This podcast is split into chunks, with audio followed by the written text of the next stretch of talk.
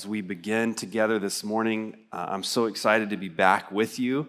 Uh, I was out of town last week. I went to Colorado Springs. It was around 40 degrees in the evening. Um, most evenings and mornings, sorry for that. Uh, I got off the plane when I returned and thought I was melting here. Uh, no, I'm, I'm a native. This is normal. That was abnormal. Uh, but I was there with, with a dear friend of mine that's uh, leading a, a, new church, and uh, he invited me to preach, and it was really fun to be with, uh, with him. He's one of my best friends in the world, and um, it reminded me, he's visited here if you've ever met Richie. He's one of my best friends in the world, and it reminded me as I was with him how important friendships are.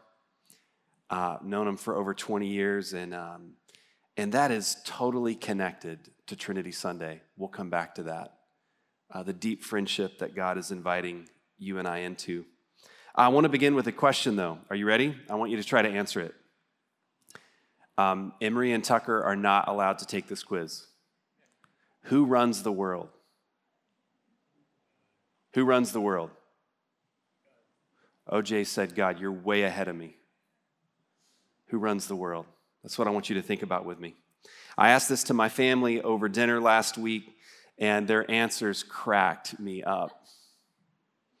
Emery quickly responded, like you, with the right answer, as she often does. She said, God. And I said, Whoa, whoa, wait a minute. You're, you're too far ahead of me. Slow down. Who runs the world? So let's have some fun with this. So we started to have some fun with it. And Tucker said, Fortnite creator.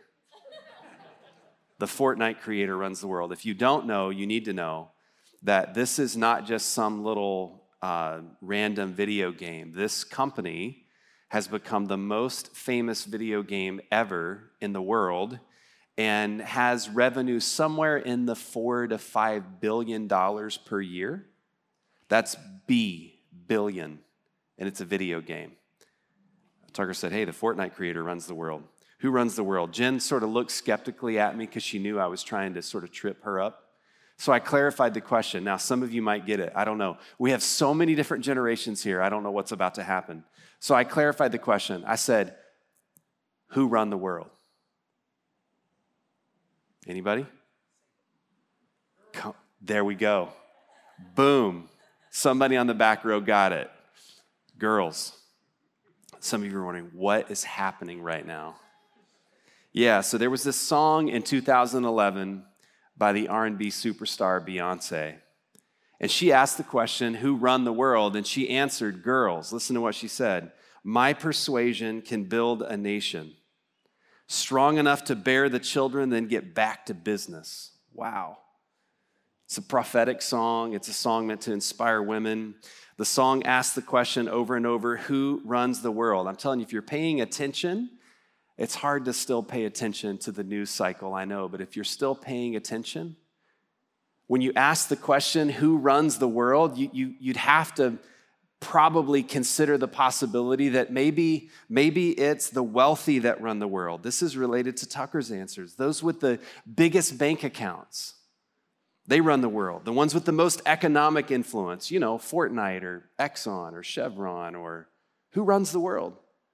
When you look around at the news cycle, you might think the wealthy run the world. Others of you might say, well, those with the biggest armies run the world right? I mean, when you can just invade a neighboring nation and demolish whole cities, you're sort of strong and powerful. Maybe the, the ones with the biggest armies rule the world or the most violent rule the world. Who runs the world? It certainly seems that the poor and powerless are left to suffer while the wealthy and the strong and the violent dominate. Just this last month, we've seen so much violence in our world both locally in our own state.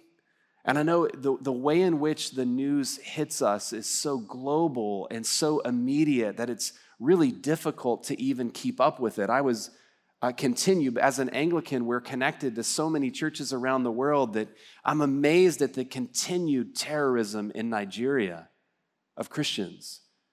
What happened in one of our schools continues to in, happen in churches there. Violence just sort of seems like a way of life. And in the face of all the suffering that we see, both the violence, the food shortages, the war, all of creation is crying out in pain. And I'm asking you the question here in Flower Mound, Texas who runs the world, who's in charge.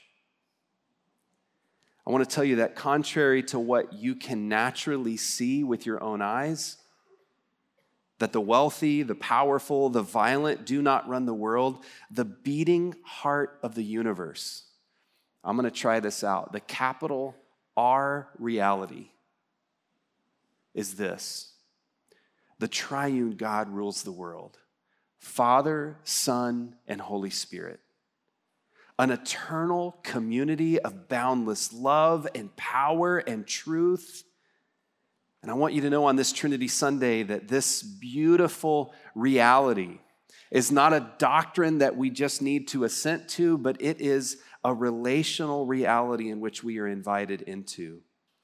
Jesus lived into this reality. We just heard read in our gospel reading him just describing this as capital R reality. It's the water that he swam in, it, it was the way he understood reality. It wasn't just a doctrinal truth, but it was a relational reality Father, Son, and Holy Spirit. Um, if you'll allow me to contrast the big capital R reality with our little r realities, I don't mean that the little ones aren't real.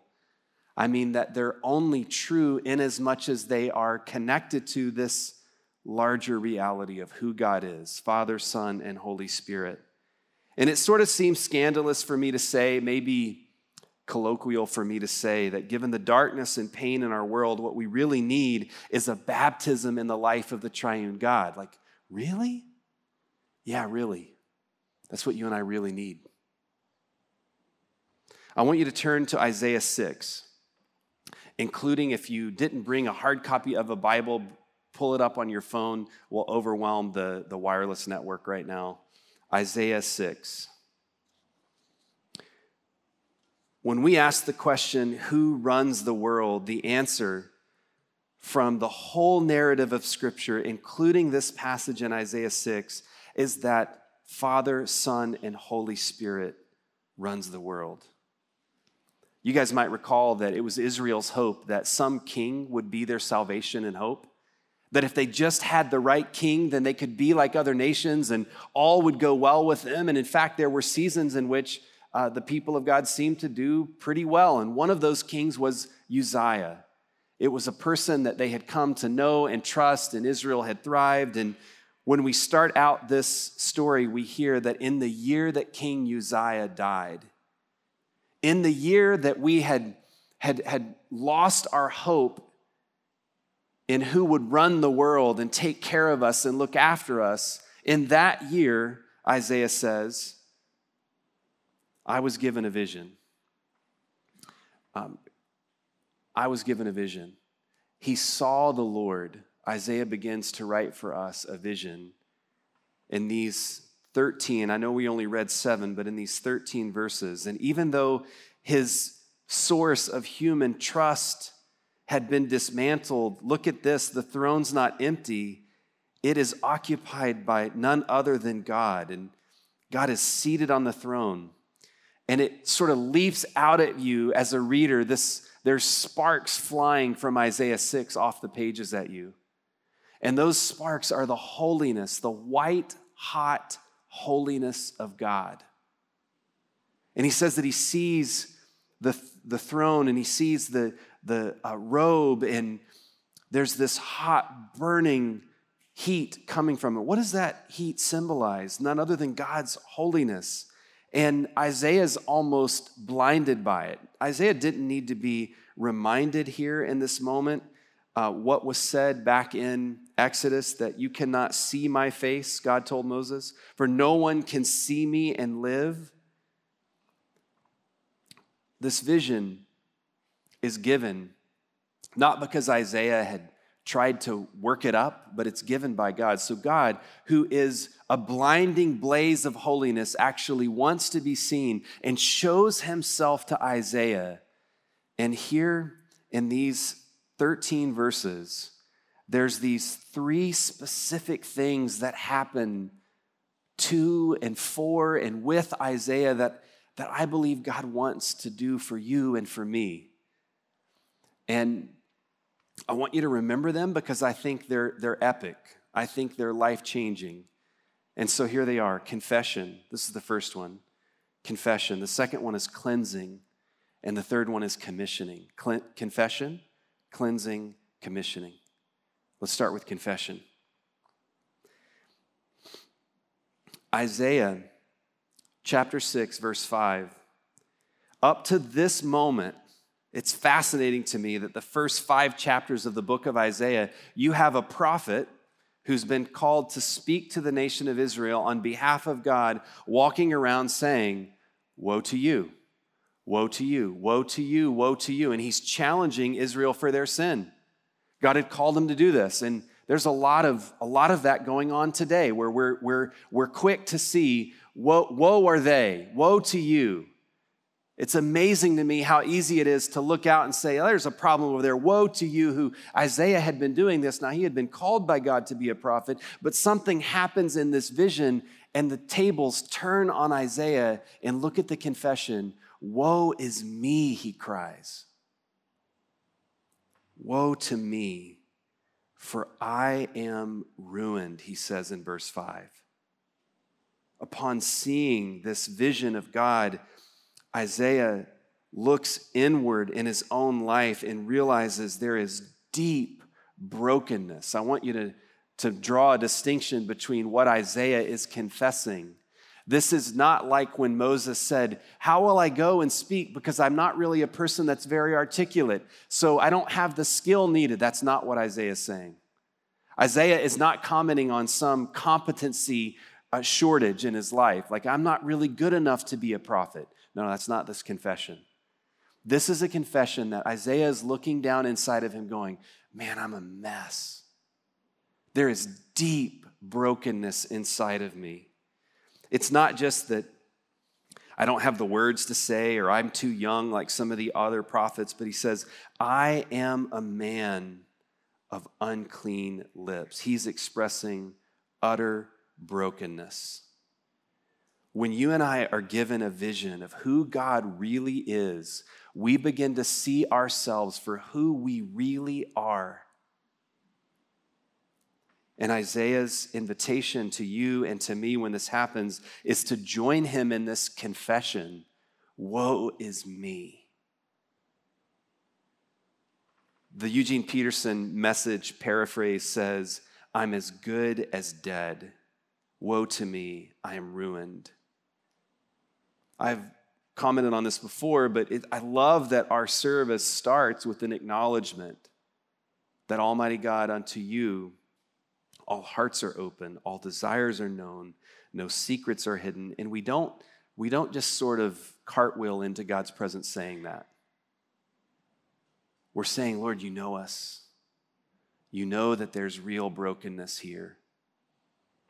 Who runs the world? Well, you can't see who runs the world simply by looking inside yourself or trying to live your best life now. You can't see who runs the world unless God graciously reveals his character to you. And once you see him for who he is, you have to then rightly see yourself, and it will be confession.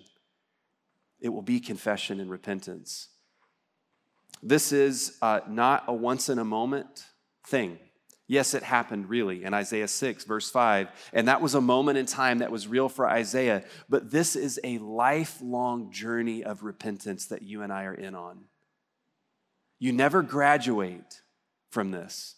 You'll never get to a point where you no longer join in this confession. You'll never arrive on this side of glory.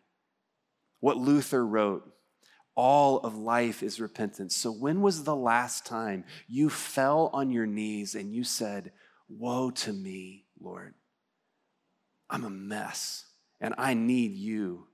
You never graduate from that. You might look back on that. You might hear other tests. You can't share somebody else's experience of this. You personally are invited right along with Isaiah as he invites us as we read this to, to fall to your knees before this throne, a holy God, and confess I am a person. And then you offer your confession. It was specific. We do practice this general confession every week. And it's really significant and meaningful. We're not meaning to just go through the motions. But I want to challenge you that if your confession of sin on a daily and weekly basis does not go beyond some gen- generalized notion, you're missing out. It was specific. Woe to me, Isaiah cries, I'm a person of unclean lips, and I live among a people of unclean lips. We're a mess, Isaiah says. Now, okay, great. End of sermon. Y'all have a great week. I'm going to, no, it's not where the story ends.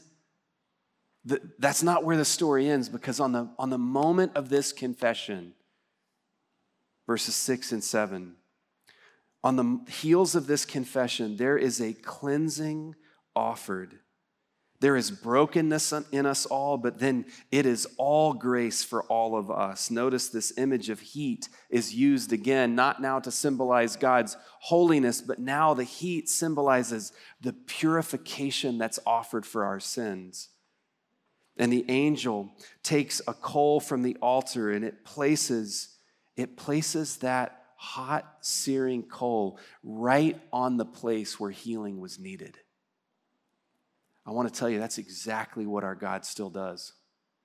That when your confession, which is specific and real and in time and place, it's not just some general notion that, yeah, sometimes I make mistakes. No, these specific things I confess, the healing and grace that is flown into you touches you right where you deeply need it.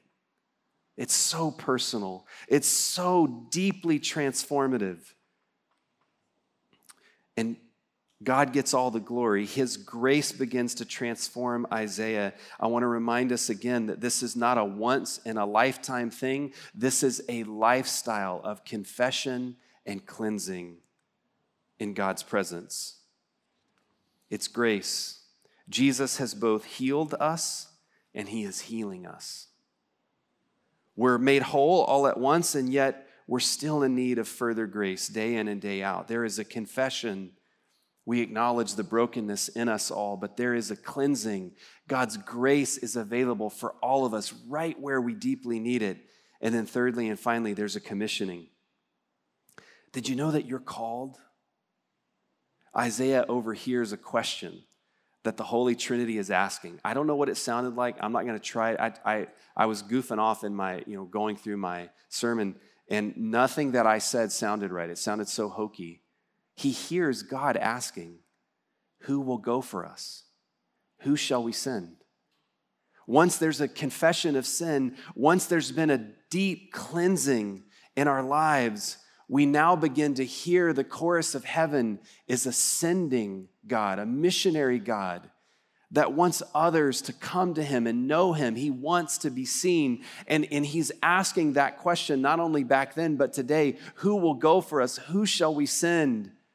And I want to tell you, unlike any other call narrative in the Old Testament, I think, read with me, challenge me on this if I've got this wrong. I think this is the only one that the prophet is literally jumping up and down saying, It's me, pick me. You know why? Because that's what grace does to you. Once, once your identity is totally saturated in God's grace, you'll risk everything. You'll go anywhere. You'll do anything because none of it is going to define who you are or your value or your worth. You've got nothing to hide, you've got nothing to lose. And so you can jump up and down with Isaiah and you can say, God, send me. There's a confession, there's a cleansing, but then there's this, this commissioning. All of us are called.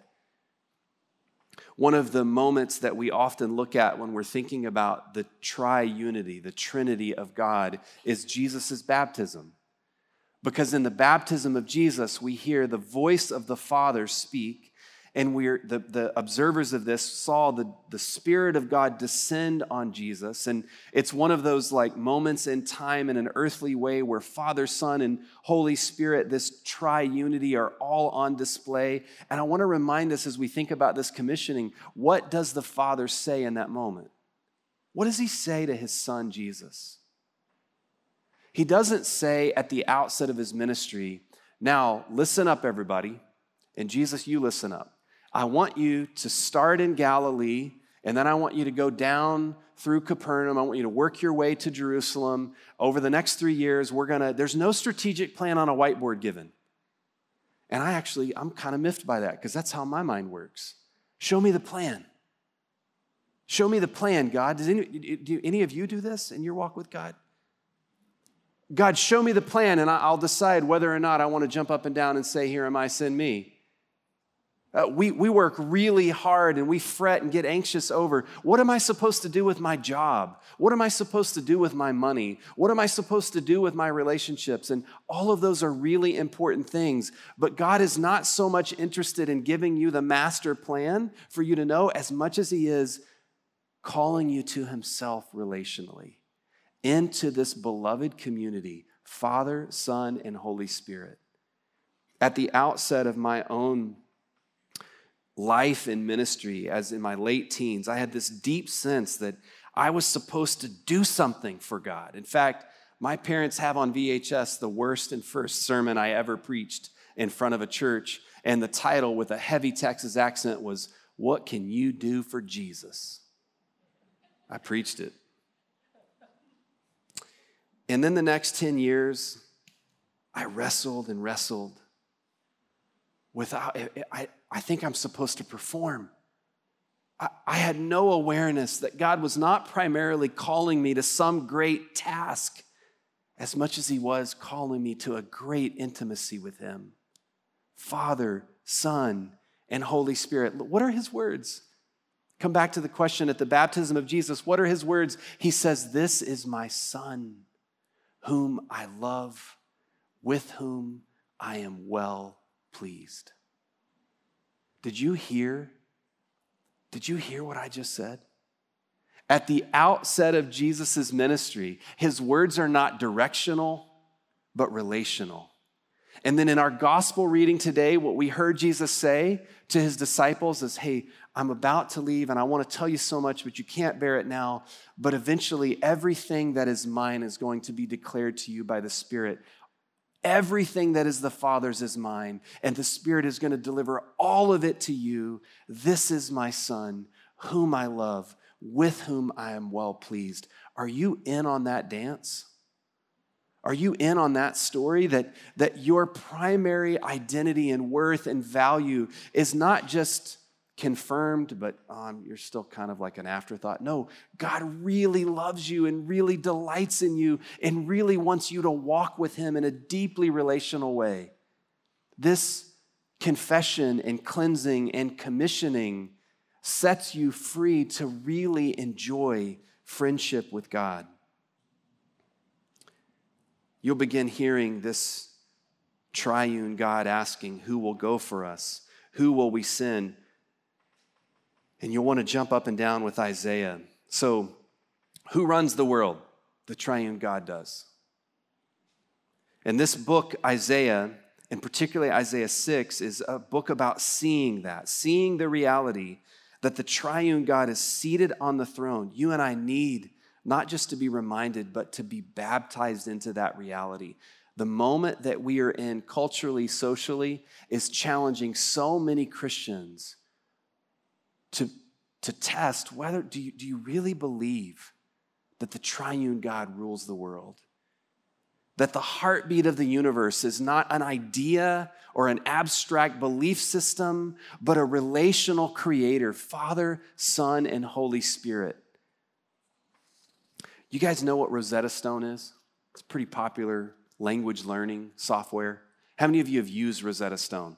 Raise your hand. Okay, great, because I'm about to make fun of it.